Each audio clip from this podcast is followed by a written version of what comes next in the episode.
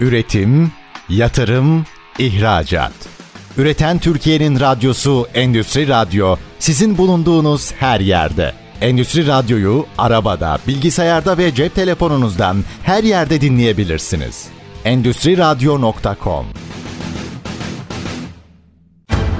Çetin Ünsal'ın hazırlayıp sunduğu Reel Piyasalar programı başlıyor.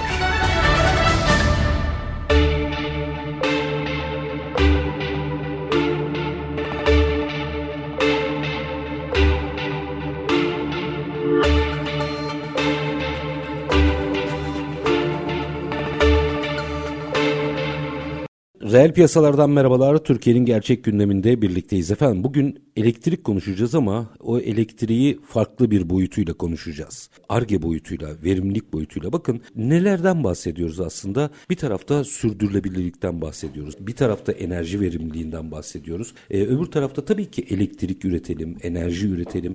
Bunlarda sıkıntı yok. Fakat ne kadar üretirseniz üretin günün sonunda esas olan verimli kullanmaktır. Aslında şimdi teknoloji, bu konuyla ilgili yapılan çalışmalar bize çok büyük kapılar açıyor. Burayı birazcık daha fazla yapmakta fayda olduğu kanaatindeyim. O yüzden bugün bir proje üzerinden gideceğiz ama projeyle başlayıp aslında neler yapılabileceğini bir ARGE uzmanı, ARGE bilim insanı gözüyle sizlerle değerlendireceğiz. Kıymetli bir konuğumuz var efendim. Bugün bizlerle birlikte Dicle Elektrik ARGE Direktörü Mustafa Çelikpençe. Bugün reel piyasaların konu. Sayın Çelikpençe hoş geldiniz. Günaydınlar. Günaydın, hoş bulduk. Üstadım şimdi e, projeye geleceğim. Bu çevreci makaralı aydınlatma direği bence kıymetli. Bir bakış açısı olarak çok kıymetli. Yani projeyi özelinde de e, konuşmak istiyorum. Ama onun ötesinde bunun bir bakış açısı haline gelmesi gerekiyor galiba. Belki biraz sohbete buradan başlayalım projeye gelmeden önce. Verimli kullanmak ve enerji.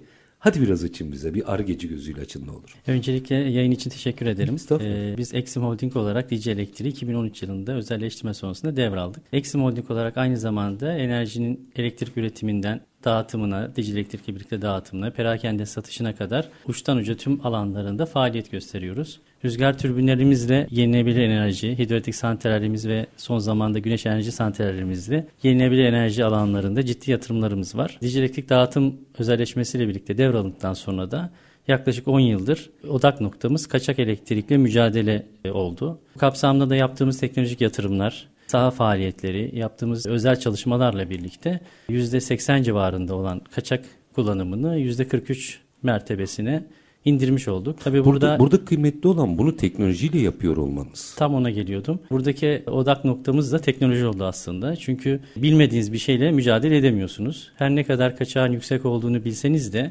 hangi alanlara müdahale edilecek, hangi alanlarda önceliklendirilecek ve buralarda yaptığınız mücadele ve aldığınız önlemlerin geri dönüşün hızlı olması bizler için neydi? Bu kapsamda da ilk önce sayaçlarla başladık aslında. Bölgedeki sayaçlar eskimiş ve mekanik sayaçları biz uzaktan okuma sistemlerine dönüştürdük. Otomatik sayaç okuma sistemlerini kurduk. Bu kapsamda da tüm Türkiye'deki tüm bölgelerin toplamından daha fazla uzaktan okunan sayacı bölgemize kurmuş olduk. Bölgeyi bir daha hatırlatabilir misiniz? Tabii. Hangi bölge olduğunu? Dicle Elektrik Dağıtım Bölgesi Diyarbakır, Şanlıurfa, Mardin, Siirt, Batman ve Şırnak. Ve bugün e, teknolojiyi kullanarak %80'den %40'lara kadar geriledi. Evet, evet. Kayıp kaçak. Tekrar döneceğim. Sayaçlarla başladınız. Sonra Sayaçlarla başladık. Uzaktan okunabilir sayaçları taktık bölgenin birçoğuna. Sonrasında da biz bu aboneleri ve e, yüksek tüketimli kaçak kullananları uzaktan izleyebilir hale geldik. Yaklaşık 15 dakikalık verilerle elektrik tüketimlerini takip edebilir hale geldik. Bununla birlikte de ARGE merkezini kurduk. 2017 yılında sektörde, dağıtım sektörü, elektrik dağıtım sektöründe ilk ARGE merkezi ünvanını aldık Sanayi Bakanlığı onayıyla. Ve bu kapsamda da teknolojik olarak daha fazla neler yapabiliriz? Altyapı yatırımları, uygulamalar, takip noktasına geldikten sonra da bir üst kademesinde ARGE faaliyetlerine öncelik verdik. Bu kapsamda da yapay zeka teknolojilerini kullanmaya hadi başladık. açın biraz. Ee, ne yaptık? Tam Ee, bugünün de en popüler gündemlerinden evet. biri. Örneğin kaçak trafolar vardı bizde. Bildiğiniz taşınabilir mobil trafolar. İşte traktör arkasındaki römorka, römork üzerine kurulan mobil, belli bir noktada götürülüp elektrik kullanılan, bölgede tarımsal sulamada özellikle faaliyet gösteren kişilerin kullandığı, sonrasında da taşınıp gizlenebilen veya duvarlar arasında gizli trafolar. Kendi trafoları vardı. Müthiş yaratıcıymış. Ona da ayrıca değinmek yani lazım. Şunu da hakkını vermek lazım. Biz bir ARGE faaliyeti yapıyoruz ama mücadele ettiğimiz kesim de ARGE'de bir iyi bir noktaya Çok gelmiş iyiymiş durumda. gerçekten. Yani. yani şey olmasın bu kaçağı övüyor noktaya düşmüyor ama hani bazen de zekaya da saygı duymak lazım. Devam edin lütfen. Ee, sonrasında ne yaptık? Uydu görüntülerinden faydalandık. Yukarıdan çekilen görüntüleri tarayarak yapay zeka ve imaj processing görüntü işleme teknolojileriyle kaçak trafoları tespit etmeye başladık. Üstü açık olan trafoları ama yanlarından kapatılmış trafoları ve bunları tespit ettik. Uydu teknolojisiyle tabii, mi Tabii uydu görüntülerini hmm. aldık. Sentinel uydunun görüntülerinden faydalandık. Bunları görüntü işleme teknolojileri, yapay zeka teknolojileriyle kaçakları direkt kaçak trafoları tespit etmeye başladık. Bunun dışında yapay zekada yine bizde önemli bir konu tarımsal sulama. Hala da şu anda %43'lere düşürdüğümüz kaçak kullanımının yaklaşık %50'sinden fazlasında tarımsal sulama aboneleri oluşturuyor. Hmm. Bu şu demek bölgede e, biliyorsun bir tarım alan coğrafyası. Önemli bir tarım alanı. Yani. Evet bu tarım alanlarında kullanılan elektrikleri de kaçak kullanım var. Özellikle de e, suların çekilmesi ve güçlü motorlarla sulama yapılması noktasında kaçak elektrik kullanımları dönemsel olarak çok yoğunlaşıyor. Bu kapsamda da biz ekilen ürünler var bizim bölgede işte farklı farklı ürünler var. Bu ürünlerin tespit edilmesi, bunlarda hangi ürüne ne kadar su gider ve bu su giden kısımda ne kadar elektrik ihtiyacı oluru tespit ederek elektrik tüketiminin yüksek olduğu, ilgili bölgede de yine görüntü tarama teknolojiyle teknolojileriyle biz ekilen ürün ne olduğunu tespit etmeye çalıştık. Ve hangi dönemlerde sulama ihtiyacı olduğunu tespit etmeye çalıştık. Günün sonunda da işte aslında burada olması gereken ürün bu. Bu ürün şu periyotlarda sulanır ve e, sulandığı zaman da bu kadar elektrik tüketilir normal şartlarda ama baktığımızda bu elektrik tüketimi çok yüksek gibi tespitlerimiz oldu. O neden oluyormuş? Yani planlama hatasından mı kaynaklanıyor? Yani işin kaçak tarafını bir kenara bıraktım. Yüksek elektrik kullanma ihtiyacı neden oluyormuş? Sıkıntı şu. Bölgede e, su sular e, özellikle Urfa ve Mardin bölgelerimizi çok altlara çekilmiş durumda. Çünkü çok yoğun bir sulama var. Aşırı bir sulama var. Burada da elektrik kullanılıyor. Kaçak elektrikle hmm. yapılıyor bu işlem. Su aşağılara indiği için suya ulaşmak için daha fazla ha, enerji ihtiyacı tamam. ortaya yani, çıkıyor. Su, e, yeraltı sularının geriye çekilmesinden kaynaklanan ekstra bir enerji ihtiyacı evet, çıkıyor. Tamam evet. şunu anladım. Dolayısıyla da biz tabii bu anlamda sadece elektrik anlamında değil, sulama tarafında da nasıl farklı tarımsal çözümler üretebiliriz şeklinde çalışmalarımız oldu. Yani özellikle Tarım Bakanlığı'nın da desteğiyle. Burada neler yaptık? Öncelikle az su ihtiyacı olan, toprağa uyumlu, az suyla daha fazla verim alabileceğiniz ürünlere yönlendirmeye hmm. başladık. Böyle bir sosyal çalışma içerisine girdik. Aynı zamanda kaçak elektriğimi önleme noktasında da yeni bir projemiz var. Henüz daha yeni onay kısımları devam ediyor. 2024'te de inşallah başlatmayı planlıyoruz. Bu da yine Avrupa Eurogea fonunun desteğini aldığımız TÜBİTAK'la da ile desteklenen değişken oranlı tarımsal sulama sistemi kurulması gibi projemiz var. Bir, bir tık böyle bilgi verebilir misiniz onunla Tabii ilgili? ki bu projede biz neyi hedefliyoruz? Suyu minimuma indirmeye yani bir tarım alanında kullanılan sulama sistemlerini özel bir sistem kurarak optimum sulamayı yapmayı hedefliyoruz. Bunun için ne yapıyoruz? IoT cihazlarıyla geliştirilmiş bir sulama sistemi altyapısı oluşturmayı hedefledik. Burada da ilgili sensörlere sahip olan IoT cihazları bir tarla içerisindeki farklı alanlardaki ürünün büyük bir tarlanın kısmi alanlarını da göz önüne alarak ısı, nem, yağış oranı, bitkinin durumu, hava durumu gibi birçok parametreyi bir araya getirip o bölgedeki o ürünün su ihtiyacını tespit etmek ve bunu merkezi bağlantıyla algoritmalarla destekleyerek su ihtiyacını ortaya koyduktan sonra da ne kadar su ihtiyacı varsa damlama sistemiyle olsun, az su tekniğiyle olsun, özel geliştirdiğimiz boru ve içerisindeki IoT cihazıyla da bölgesel minimum sulama yapmayı hedefliyoruz. Şimdi bunlar bu arada yerli teknolojiler değil mi? Tabii tabii tamamen Anladım, yerli. Arge olduğu için yerli teknolojiler. Şimdi bunu bir araya gideceğim iki dakika sonra ama ilk önce şu boyutu konuşayım. Bunu tek başına tepeden yapamazsınız. Bölgedeki insanlara yani orada üretim yapan, yani onlar da evet kaçak elektrik kullanıyor olabilir ama üreticiler günün sonunda. Kazanabilmek için onları konuyu anlatıyor musunuz? Sistemin içine dahil ederek mi yaptınız? Nasıl yaptınız bunu? Çünkü ikna etmeniz lazım çünkü bu projelere. Tabii tabii. Yani olayın sosyal ve politik boyutu da var. Sürekli bölgedeki kişilerle direkt temas halindeyiz. Yani basit bir örnek vereyim. Biz drone uçuruyoruz bölgede. Drone'la arıza tespitleri yapıyoruz yine. Bu kapsamda gittiğimizde tepkiyle karşılaşılan zamanlar oluyor. Yani bölgeye gelen bir drone uçuş izniyle uçurmaya çalıştığınızda karşınıza silahlı ekiplerle karşılaşabiliyorsunuz. Fakat onlara bunun amacı ne olduğunu, buradaki yapılan çalışmanın aslında tarımsal faaliyette bir iyileştirme olduğu, kendine bir katkı sağlayacağını Aslında para kazanacaklar. Tabii yani kesinlikle. bu verimlilikle kesinlikle. birlikte. Maliyetleri düşecek, daha verimli ürünler elde edecekler ve bunun pilot uygulamaları yapıldığını gördükçe de halkı yanımıza almak daha da kolaylaşıyor. E, bu tip mesela drone ile takip ettiğinizde ortaya çıkan veriyi ARGE'ye mi çeviriyorsunuz? Evet, ne yapıyorsunuz? kesinlikle öyle. Sistematik nasıl? Drone ile biz görüntüleri alıyoruz.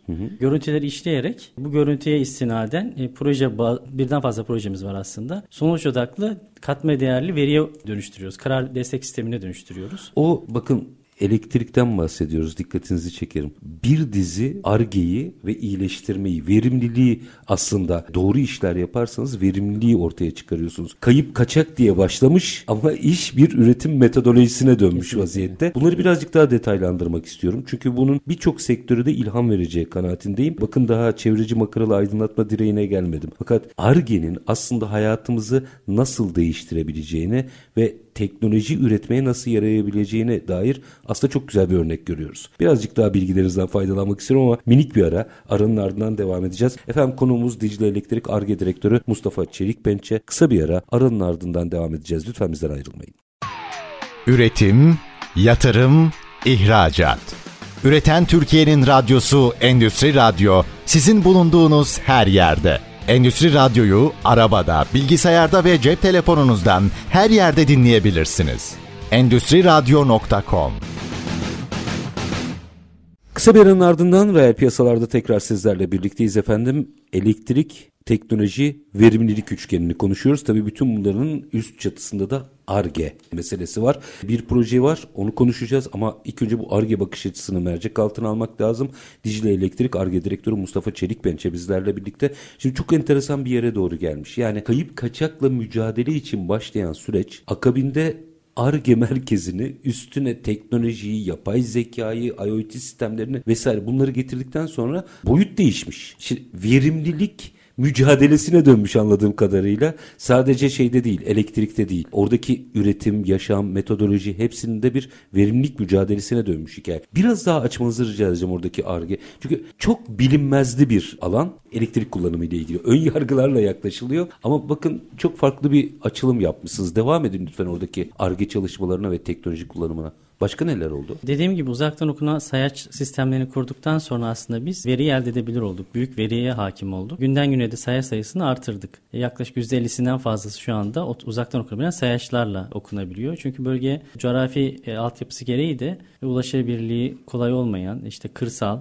okuması zaman zaman farklı sebeplerle hava şartlarıyla olsun, mücbir sebeplerle olsun okuma alamadığımız durumlarda biz iş gücünü de orada e, optimize edebilmek adına birçok abonemize artık akıllı sayaçlar takmış olduk. Böylelikle akıllı sayaçlar merkeze iletişim halinde istediğimiz zaman sayaca ulaşıp veriyi okuyabiliyoruz. E, aynı zamanda da dediğim gibi abone grubunun çeşidine göre, ihtiyacına göre de 15 dakikalık aralıklarla biz bu verileri alabiliyoruz. Bu bize ne sağlıyor? Sadece sayacın ne kadar döndüğünü, ne kadar ilerlediğini bilgisinden ziyade sayaca bir müdahale var mı? Bizden habersiz kapağı açıldı mı? Bizim çalışan ekipler orada olmadan ve bunun dışında da bir farklı bir mekanizma ile sayaç devre dışı bırakıldı mı bunlara anlık olarak erişebilme imkanı sağlıyor. Bu da ne sağlıyor? Diğer sistemlerle entegre ettiğimiz için sayaçta bir kaçak gördüğümüzde anında ekiplere uyarı sisteminin gitmesi ve ekiplerin de direkt e, olay yerine gidip müdahaleyi yerinde tespit edebilmesi imkanı sağlıyor. Bu da bize ciddi anlamda bir hem kaçakla mücadele kapsamında hem tüketim öngörüsü kapsamında bir yol haritası oluşturmuş oldu. Tüketimde verimlilik sonucunu getirdi mi? Çünkü bu aynı zamanda hani optimum noktaya da ulaştıracak bir boyut gibi geliyor bana. Gereksiz tüketim var mıymış daha önce bu önüne geçildi mi bunun? Kesinlikle öyle. Şimdi tabii ilk zamanlar büyük bir tepkiyle karşılaştık. Bu tip sayaçların değişimi de kolay olmadı. Farklı ARGE projeleri yaptık. Sayaçları direkt üzerlerine kutulu bir şekilde yatay sayaç dediğimiz toplu sayaçları yukarıya taşıdık. Kişilerin erişebileceği, kolaylıkla müdahale edebileceği noktadan e, direkt üstü, pano üstü sayaçlar, panolu sayaçlar haline getirdik. Farklı teknolojiler kullandık. Bu kapsamda da sonrasında ilk baştaki bir hizalanma diyelim. Hizalanma sonrasında da sayaçları yerine oturttuktan sonra ciddi anlamda bir kabullenme sonrası tüketimin düştüğünü gördük. Tabii burada şu da var. Kaçak tüketiminde e, daha öncesinde yapılmayan müdahaleler diyelim. E, kaçak zaten kaçak olduğunu bildiği için ne diyelim vahşi elektrik Rahat kullanımı diyelim. Evet. Rahat davranma e, algısını da kırmaya başladı. Çünkü işin içerisine ölçüm ve ödeme sistemleri girdiğinde israf etmemeye başladın. Yani sadece lamba, israf etmemek Lamba bile, kapanıyor yani. evet kapanıyor. E, bu bile ciddi bir kazanım sağlıyor. Hiçbir şey yapmasanız, israfı önleseniz bile kaçağı ciddi anlamda düşürmede katkı sağlayan bir algıya dönüştü diyelim. Bir yere sanki eksik bıraktık. Özellikle şu tarımla ilgili boyutu biraz açmanızı rica edeceğim. E, bu e, saptamayı yaptıktan sonra yani o verileri vesaire yaptıktan sonra oradaki çiftçinin verimliliğinin arttığına dair hani belki sizin direkt işiniz değil ama takip yapabildiniz mi? Elinizde öyle veriler var mı? Çiftçinin verimliliği anlamında böyle bölgedeki ekilen ürünlerin tespitini yapay zeka ile yaptığımız için oradaki ürünlerin sulama sistemi oranları ve bunlardaki değişimleri o bir aldığımız bilgilerle görüntüleyebiliyoruz, raporlayabiliyoruz. Bu da daha optimum bir su kullanımına, daha uygun ölçülebilir, kaçak olmayan elektrik kullanımına doğru yönelttiğinde hem elektrik tüketimi azalmış oluyor hem maliyetler düşmüş oluyor hem de üretilen ürün katma değerli ürün haline dönüşüyor. Burada da tarımsal sulama anlamında ciddi katkı sağladık. Devam ediyoruz tabii. Buradaki projelerimiz işte biraz önce bahsettim. Artık hangi bölgede hangi tarımsal ürün üretilmeli de bir ARGE projesi. Ya bu çok kıymetli. Zaten bizim yapmamız gerekenlerden biri. Sanıyorum Tarım Bakanlığı'nın da önümüzdeki süreçlerde bununla ilgili zaten bir envanter niyeti var. Hani bakacağız o envanter nasıl çıkacak ortaya ama bu tip veriler bence çok kıymetli. O envanteri oluşturacak olan verilerdir. Orada sanıyorum herkesin rastgele söylüyorum. Bu arada ne olur şey yapmayın. Orada domates olmaz falan filan demeyin. Herkesin domates ya da işte patates ekmesindense rastgele söylüyorum. Kiminin domates, kiminin patates, kiminin işte fıstık bilmem ne. E, bu planlamayı da getirecek galiba bu. Kesinlikle öyle. Hangi bölgede hangi ürünün daha efektif üretileceğiyle ilgili ARGE tarafında değil ama farklı e, birimlerimizde yapılan çalışmalar var. Bunların pilot uygulamaları var. Böylelikle e, hem karlı hem verimli ürüne dönüşebilecek köylülerle yaptığımız, çiftçilerle yaptığımız çalışmalar var. Bu çalışmalar da büyüyerek devam ediyor. İnşallah böylelikle hem suyu az kullanan hem elektriği israf etmeyen, verimli kullanan, yaptığımız son teknolojileri bölgede pilot olarak uygulayarak da bunları olabilecek en iyi düzeye, yapay zeka teknolojileri en iyi düzeye çıkartan hem ülkemizin kazandığı elektrik kaçak tüketimi düşmesiyle hem de verimli üretimle dünyanın ihtiyacı olan ürüne odaklı ve bölgeye uygun üretimle de köylerimizin de çiftçilerimizin de kazandığı hem kazan kazan modeli ilerlediğimiz bir bir desteklemeye çalışıyoruz elimizden Oradaki ARGE çalışmalarınız kapalı devre mi? Yani şöyle diyeyim bir tık boyutunu büyüteceğim de o yüzden. Mesela orada sonuç verdiğine göre rakamlar öyle gösteriyor. Bunu sadece kayıp kaçak için sormuyorum. Verimlilik açısından soruyorum. Türkiye satına hatta ihraç noktasında da belki teknolojik olarak o boyuta kadar bir projeksiyon var mı? Var. Özellikle EPDK'da bunu destek. Örneğin bu yıl tüm elektrik dağıtım şirketleri bir bölgede toplanarak bir çalıştay yaptık. Hmm. Yine EPDK ve ellerin desteğiyle sağlandı. Bu çalışmadaki amaç da Türkiye'nin 21 farklı dağıtım bölgesi var. Elektrik dağıtım kurumu var. Bu kurumların ARGE kapsamında yaptıkları çalışmaları bir nevi sergileme, birbiriyle paylaşma ve bu çalışma ihtiyacı varsa da diğer bölgelere yaygınlaştırılması noktasında güzel bir çalışma oldu. Üç gün süren bu çalışmalarda tüm dağıtım ARGE firmaları, aslında ARGE merkezi demeyelim, ARGE grupları, ARGE merkezi şu anda bir bizimle birlikte iki tane, iki tane, iki var. tane var. Tüm ARGE çalışmalarını ve ürünlerini burada anlattılar. Böylelikle de örneğin işte Van Gölü'nde, Van Gölü EDAŞ'ta yapılan bir ARGE çalışmasının Osman Gazi elektrik dağıtımında ihtiyacı varsa görme şansı oldu. Bu da böylelikle tüm ARGE network'ü diyelim içerisinde bir iletişim imkanı sağladı. Yani biz şimdi örneğin biraz sonra değineceğimiz makaralı aydınlatma direğiyle ilgilenen birçok dağıtım kurumu oldu. Biz bunlarla şu an iletişim halindeyiz. Yaptığımız çalışmanın onlarla da uygulanabilirliği ve bunun pilot olarak denenmesi ve geliştirdiğimiz bazı ürünler var. Bu ürünleri de isteyen dağıtım firmaları oldu gördükçe, gördüğü sürece. Bir argi havuzu oluştu o zaman. Kesinlikle öyle. Kesinlikle tabii burada Enerji Piyasası Dağıtım Kurumu'nun öncülüğünde ilerliyoruz. Bu havuzu oluşturuyor PDK. Bu havuz sistemiyle de aynı zamanda destekleyerek de ürüne dönüşmesini, yaygınlaştırılmasını hem liderliğini yapıyor hem de fonluyor. İhracat boyutunda açılımlar var mı niyet? Yani çünkü sadece sizde değil eğer böyle bir argi havuzu olduysa bunu elektrik bugün dünyanın hele ki bu ekonomi içerisindeki bir numaralı girdisi. Dünyaya da satılabilir sanki Türkiye'den bu ARGE çalışmaları gibi geliyor bana. Kesinlikle ama çok yeni. Yani biz 2017 ilk kurumuz. E, şu anda 6 yılda belli bir noktaya geldi. Ürünler çıkmaya başladı. Şu anki ilk hedef önce Türkiye'de yaygınlaştırmasını sağlamak. Sonrasında tabii ki yurt dışında planımız olacaktır.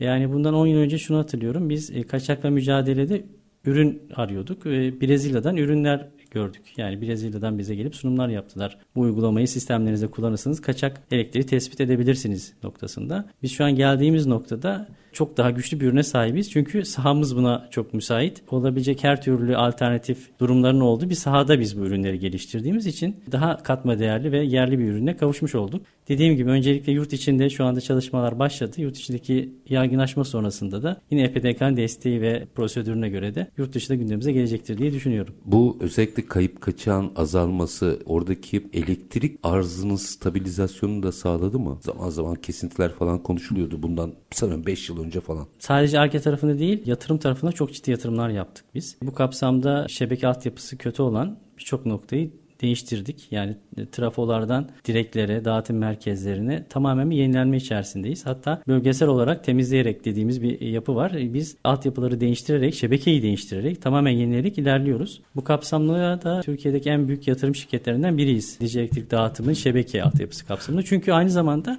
Dicle Elektrik şebeke ağı olarak Türkiye'nin en büyük ağına sahip. Ve zor bir bölge. Şimdi evet. tabii dinleyicilerimiz bilir ben pek firma özeline girmeyi sevmem. Ama şimdi sizin orada önlediğiniz kayıp kaçak İstanbul'daki sanayicinin faturasına yansıyor. Çünkü e, bütün Türkiye'yi ilgilendirdiği için birazcık özele giriyorum kusura bakmayın. İşin yenilenebilir boyutunu da açacağım ama ilk önce şu hazır elimizdeki sıcak projeyi birazcık merak ederim. Bu çevreci makaralı aydınlatma direği bu bir bize ait bir proje değil mi? Türk projesi. Tamamen yerli bir proje ve proje sahibi de bizim ARGE mühendisi Fatih Kaymak arkadaşımızın bireysel Selam projesi. Burada. Müthiş. Biraz anlatır mısınız? Çünkü özellikle sokak aydınlatmasında tasarrufsal. Sokak aydınlatması bir de Türkiye'nin her yerinde çok enteresan bir göstergedir. Sanıyorum toplamdaki elektrik üretim tüketiminin de bir buçuğu mu ne aslında da. Ama vatandaşın en çok gördüğüdür. Evet, Belki bak kesinlikle. gündüz oldu hala sokak.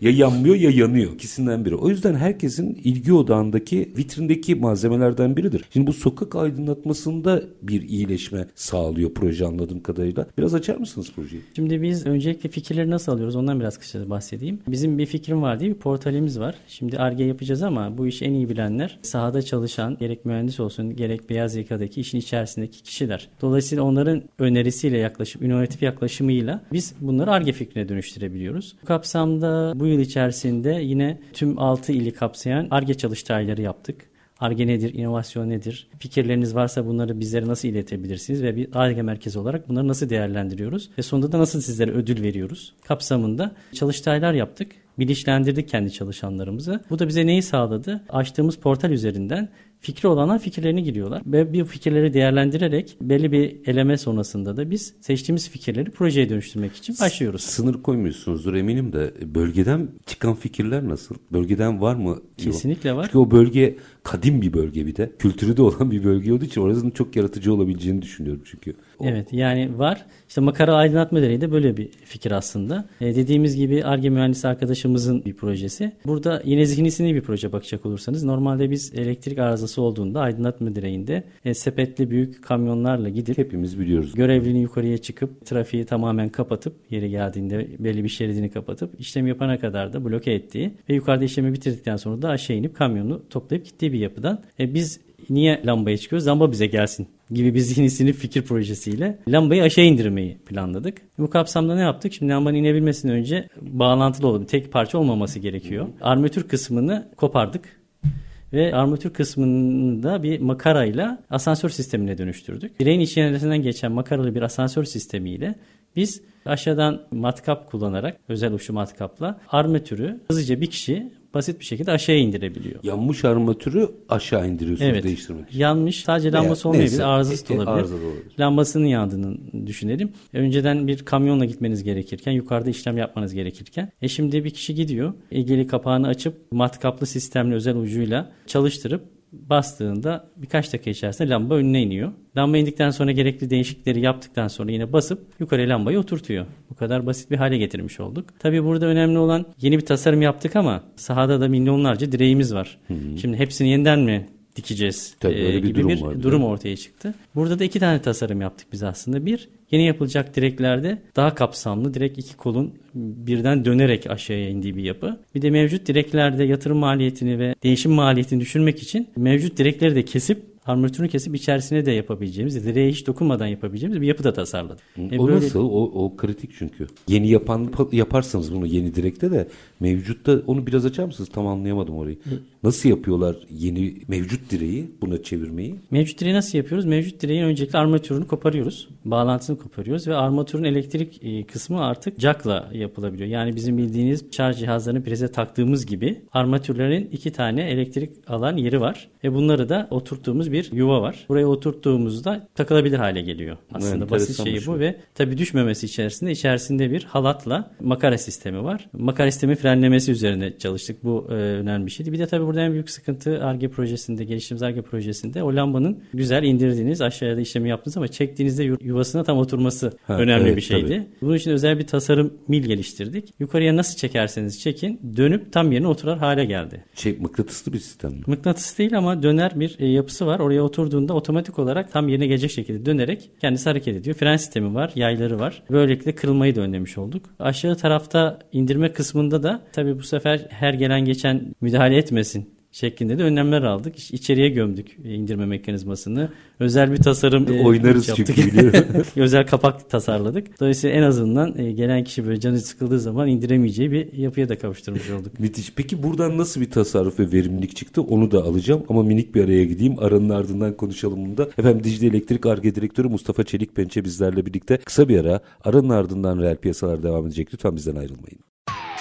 Üretim, yatırım, ihracat. Üreten Türkiye'nin radyosu Endüstri Radyo sizin bulunduğunuz her yerde. Endüstri Radyo'yu arabada, bilgisayarda ve cep telefonunuzdan her yerde dinleyebilirsiniz. Endüstri Radyo.com Kısa bir aranın ardından reel piyasalarda tekrar sizlerle birlikteyiz efendim. Dicle Elektrik Arge Direktörü Mustafa Çelik Pençe bizlerle birlikte elektrik, arge, verimlilik üçgenini konuşuyoruz. En son bu çevreci makaralı aydınlatma direğinde kalmıştık. Sistemin nasıl çalıştığını anlattınız. Giderken şunu sormuştum. Peki buradan nasıl bir verimlilik çıktı ki? Onları da biraz detaylandıralım. Tabii burada öncelikle bu bakım maliyetlerini ciddi anlamda düşürmüş olacağız ve bakım ve arıza ile ilgili yapılan müdahaleleri. Tabii buradaki en büyük kazanım oradaki aracın, tepetli aracın gitme ihtiyacının ortadan kalkması. Böylelikle ciddi bir yakıt tasarrufuna bağlı karbon ayak izinin azalımı ile ilgili bir çıktısı var projenin. Aynı zamanda yoğun özellikle şehrin yoğun olduğu büyük şehirlerde, trafiğin yoğun olduğu büyük şehirlerde bu tip işlemler daha zor oluyor. Ya gece yapmanız gerekiyor ekstra personel bulundurarak ya da acilen yapmanız gerekiyorsa, müdahale etmeniz gerekiyorsa trafiğin ya bir şeridini ya tamamını kapatma ihtiyacı ortaya doğduğundan işlem yapılana kadar böyle o alandaki trafik kesintiye uğramış ve oradaki araç sayısı kadar da karbon salınımı yukarıya havamıza çıkmış oluyor. Bu durumda da biz burada ne yapıyoruz? Tabii bu işi artık çok basit bir kişi gidip tek kişiyle bu işi halledebilir hale geliyoruz. Araç gitmesi Yani ortadan kalkmış elektrik oluyor. teknisyeninin bile yapabileceği bir hale gelmiş. Kesinlikle öyle. Kesinlikle öyle. Tabii iş sağlığı ve işçi güvenliği açısından da önemli. İş kazaları özellikle araçlı, sepetli, yukarıda müdahale gerektiren durumlarda iş sağlığı güvenliği anlamında bazen kötü sonuçlar elde edebiliyorduk. Bunu da ortadan kaldırmış olacağız projeyle. Elektriğin kesilip kesilmediği derdi ortadan kalkmış oluyor. Çünkü bu işlemi yapmak için elektrik kesmeniz gerekiyordu önceden. Önemli kazanım diyebiliriz. Şimdi ampul değiştirmek gibi düşünelim. Aynı ve elektrik varken yapıyorsunuz. Varken yani yapıyorsun. elektrik kesmeden lambayı zaten aşağı indirdiğiniz armatürü elektrik kesilerek indiği için bağlantısı koptuğu için elektrik hattıyla aşağıda elektrik olmadan güvenli bir şekilde işlemimizi yapabiliyoruz. Ama da öncesinde elektrik kesmeden bu işlemi yaptığınızda ciddi bir risk altındaydınız. Her ne kadar ilgili güvenlik önlemleri alınsa da bazen ihmaller kötü sonuçlar doğurabiliyordu. Bu da hem e, iş sağlığı işçi güvenliği anlamındaki katkısı hem personel maliyetinin azaltılması anlamında katkısı hem de orada oluşan trafik ve kullanılan araç bekleyen araçların karbon salınımı anlamındaki çevreye olan olumsuz etkisinin önlenmesi anlamında ciddi katkılar olacak bir proje. Bu da havuza girdi mi? EPDK'dan demin bahsettiğimiz mecazi havuza girdi mi? Yani Türkiye hattına yayılabilme şansı var Ee, mı? Şu an biz prototip direklerimizi hem eski direk değiştirerek hem de yeni direk olarak iki tane Dicle Elektrik Dağıtım Genel Merkezimize Diyarbakır'a diktik. Bunların testlerini yaptık. Gördüğümüz problemleri giderdik. İşte bunlardan birisi ses yapmasıydı. Tıkır tıkır tıkır tıkır tıkır çok fazla ses yapması. Bununla ilgili önlemler almaya başladık. Hmm. Niye oluyormuş o? E şimdi makaralı sistem indirdiğinizde tıkır Ha, tıkır tamam. yani bunu daha az azaltabilir miyiz? Çünkü gece yapılırsa bu işlem çevreye rahatsızlık vermesin şeklinde iyileştirme faaliyetlerimiz oldu. Aynı zamanda iniş hızının ayarlanması farklı bir şey. Yani dolayısıyla sahada denediğimizde karşılaştığımız sorunları da giderip artık önemli bir ürün haline getirdik. Şimdi belli bir bölgede bu direkleri kendi bölgemizde daha fazla dikerek daha fazla sayıdaki direkle bir Pilot uygulama pilot yapacağız. uygulama yapacağız. Ama dediğim gibi özellikle bu çalıştay sonrasında EPDK'nın düzenlediği çalış- çalıştay sonrasında ürünle ilgi duyan birçok dağıtım kurumu bizimle iletişime geçti. E, kendinesi iletişim halindeyiz. Aynı e, direklerden farklı Türkiye'nin farklı bölgelerine de dikiyor olacağız inşallah. Çalıştay'dan biraz bahsedebilir misiniz? Ne konuşuldu orada? Çünkü hep argeciler orada olduğu için merak ettim. Böyle bir çıktısı vardır muhtemelen Çalıştay'ın. Sizin not defterinize düşenleri merak ederim açıkçası. Türkiye'deki Türkiye'deki bütün şirketlerden bahsediyoruz değil mi? Tabii. Türkiye'deki bütün elektrik dağıtım kurumları Ve hepsinin argesi. Hepsinin argesi kapsamda birlikte toplandık. Bu çalıştayda da her bir dağıtım kurumu arge tarafında yaptığı çalışmalardan bahsetti. Bizimki biraz daha e, şebeke ölçüm sistemleri ve e, kaçak elektrik kullanımı anlamındaki çalışmalardı ama farklı bölgelerde de ihtiyaca nazaran farklı cihazların geliştirilmesi gibi projeler vardı. Enteresan var mı böyle e, dikkatinizi çeken aklınızda? Ee, örneğin bir EDAŞ'ın geliştirdiği projede bir duba sistemi var. Bu yolları kapattığımızda kullanılan dubalara Şey park edilmesin diye kullanılan Evet, kullandığımız dubaların üzerine bir lamba takmış. İlgili bölgeye koyduğunuzda eğer orada bir elektrik varsa elektrik manyetik alanından etkilenerek lamba kırmızı yanıyor işçi güvenliği anlamında. Uyarı veriyor. Uyarı veriyor. Eğer kırmızı yanarsa bak burada elektriği kesmemişsin. Burada bir tehlike var. Önce bu lamba yanmıyorsa Ya da belki yap. kaçak var orada.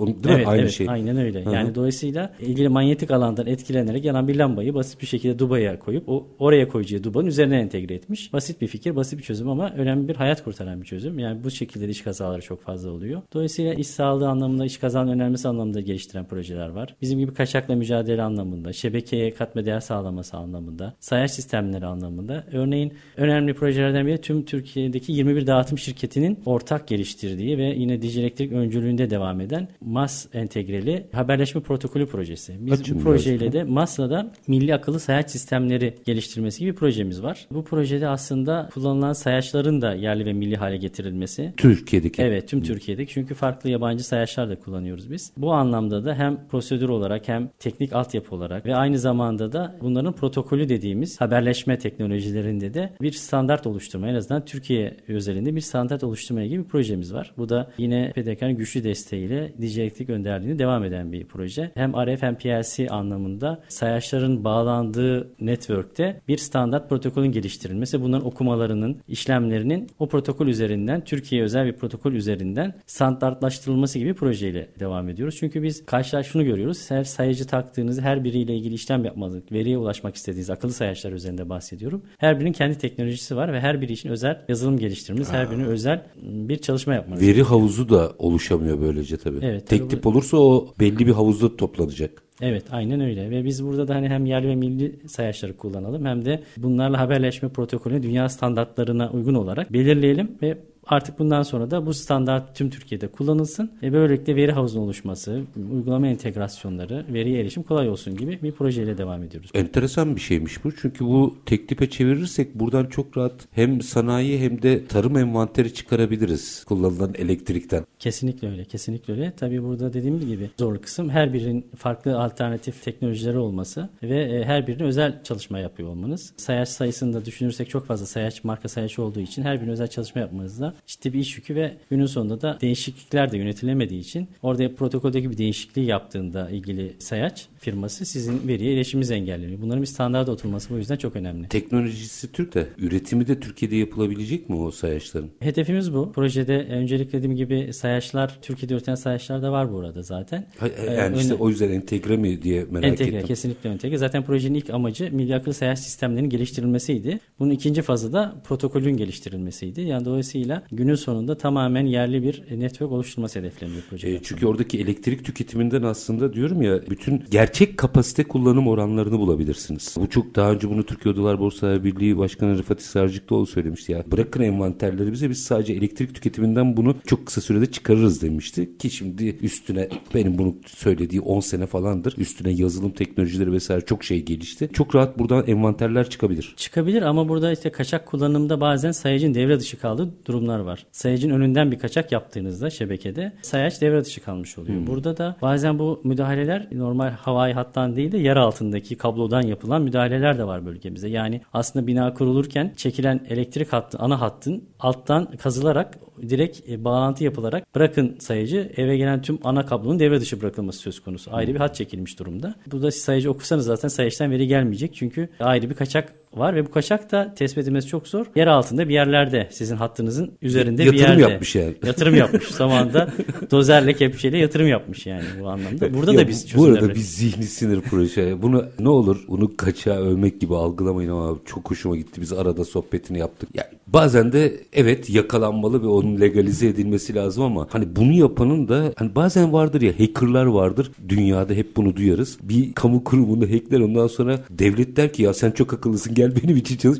Acayip bir şey anlattı Mustafa Bey. Dinleyicilerimizle de paylaşabiliriz. Kimseye örnek olmasın ama enteresandı mesela o zil meselesi. Bunun gibi çok örnek var aslında. Zil meselesi de örneğin bir binanın kaçak kullanımı verilere dayalı olarak ortaya konuyor. Bu binanın kaçak kullandığı tespit ediliyor. Ama bölgede tabii bunu yerini tespit etmeniz lazım. Yerini tespit ettiğinde yapılan tutanaklarda hep normal çıkıyor. Halbuki veriler onu göstermiyor. Kaçak kullanıyor bu. Yani veri diyor ki orada kaçak var. Kaçak var ama kaç defa gidersek yok. gidelim kaçak yok. Sonunda ortaya çıktı ki kaçak kullanılan sayaç içeride ve okumaya giden teknisyenin bu işlemi yapması için zile basması gerekiyor. Zil de e, kaçak sistemiyle entegre yapılmış durumda. Zile bastığınızda kaçak devre dışı kalıp normal hatta geçiyor ve baktığınızda her şey normal görünüyor. Bunu tespit etmemiz de çok kolay olmadı. Ben olsam direkt iş teklif ederdim o kişiye yani müthiş bir zeka bu. Doğru değil yapılan iş ayrı konu ama hani zeka olarak baktığınızda da müthiş bir mühendislik yapmış tabii, aslında tabii, orada. Tabii.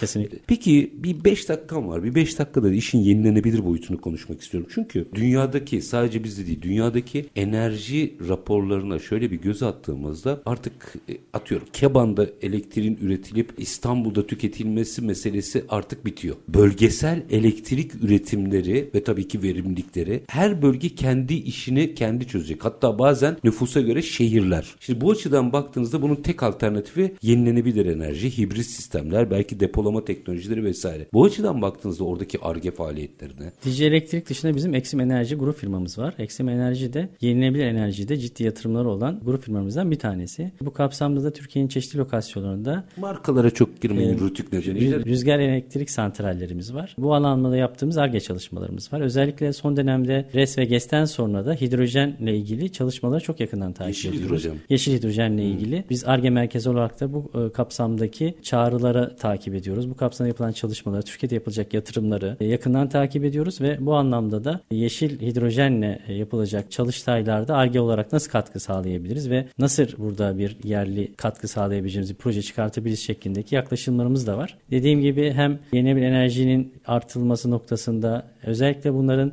yabancı menşeili ürünler kullanıyoruz genellikle ve bunların yazılımlarına hakimiyet anlamında da yaptığımız çalışmalar var. Örneğin içeride geliştirdiğimiz bir portalle biz tüm Türkiye'deki türbinlerimizi anlık olarak takip edebiliyoruz. Ama bundan yıllar önce biz bunu yapamıyorduk ve yurt dışına bağımlıydık. Yurt dışının bize açtığı sistemler üzerinden ancak görebiliyorduk. Ama şimdi geldiğimiz noktada biz tüm veriye hakimiz. Tüm Türkiye'deki tüm rüzgar türbinlerini tek tek erişip merkezileştirip ve raporlayabilir hale geldik. Bu da bize kendi verimize en azından büyük verimize hakimiyet imkanı sağladı. Aynı zamanda da Türkiye'de ödül alan bir yazılım geliştirme projemiz oldu. Sizin bölgede yenilenebilir potansiyeline? Bizim bölgede özellikle Urfa tarafı ve Diyarbakır tarafı biliyorsunuz sıcak bölgeler. GES yatırımları anlamında da son dönemde ciddi çağrılar oldu. Biz de burada yer aldığımız için Diyarbakır bölgesinde dağıtım olarak enerji tarafında da ciddi lisanslar almış durumdayız. GES yatırımlarına da başladık. Önümüzdeki birkaç yıl içerisinde de çok yoğun bir GES yatırımımızı inşallah bölgede yapıyor olacağız. Çatı odaklı mı yoksa tarlalarda var mı? Ee, şey tarla derken tarlanın üstüne kurulandan değil. Tarlaların üstüne kurmayın zaten. Tarlanın üzerine. Aslında tarıma uygun ama zaten e, bu her Mevzuat öyle de ama yani ben yine de söyleyeyim de günün sonunda tarla dediğim güneş